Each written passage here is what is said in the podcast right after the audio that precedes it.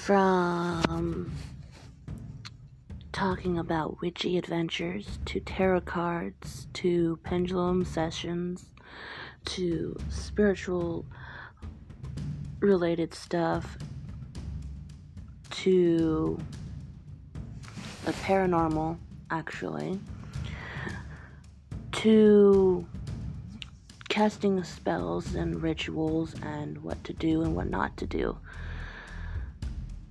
My daily life.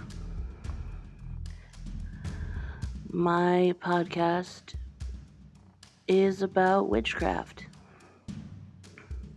So I hope you enjoy.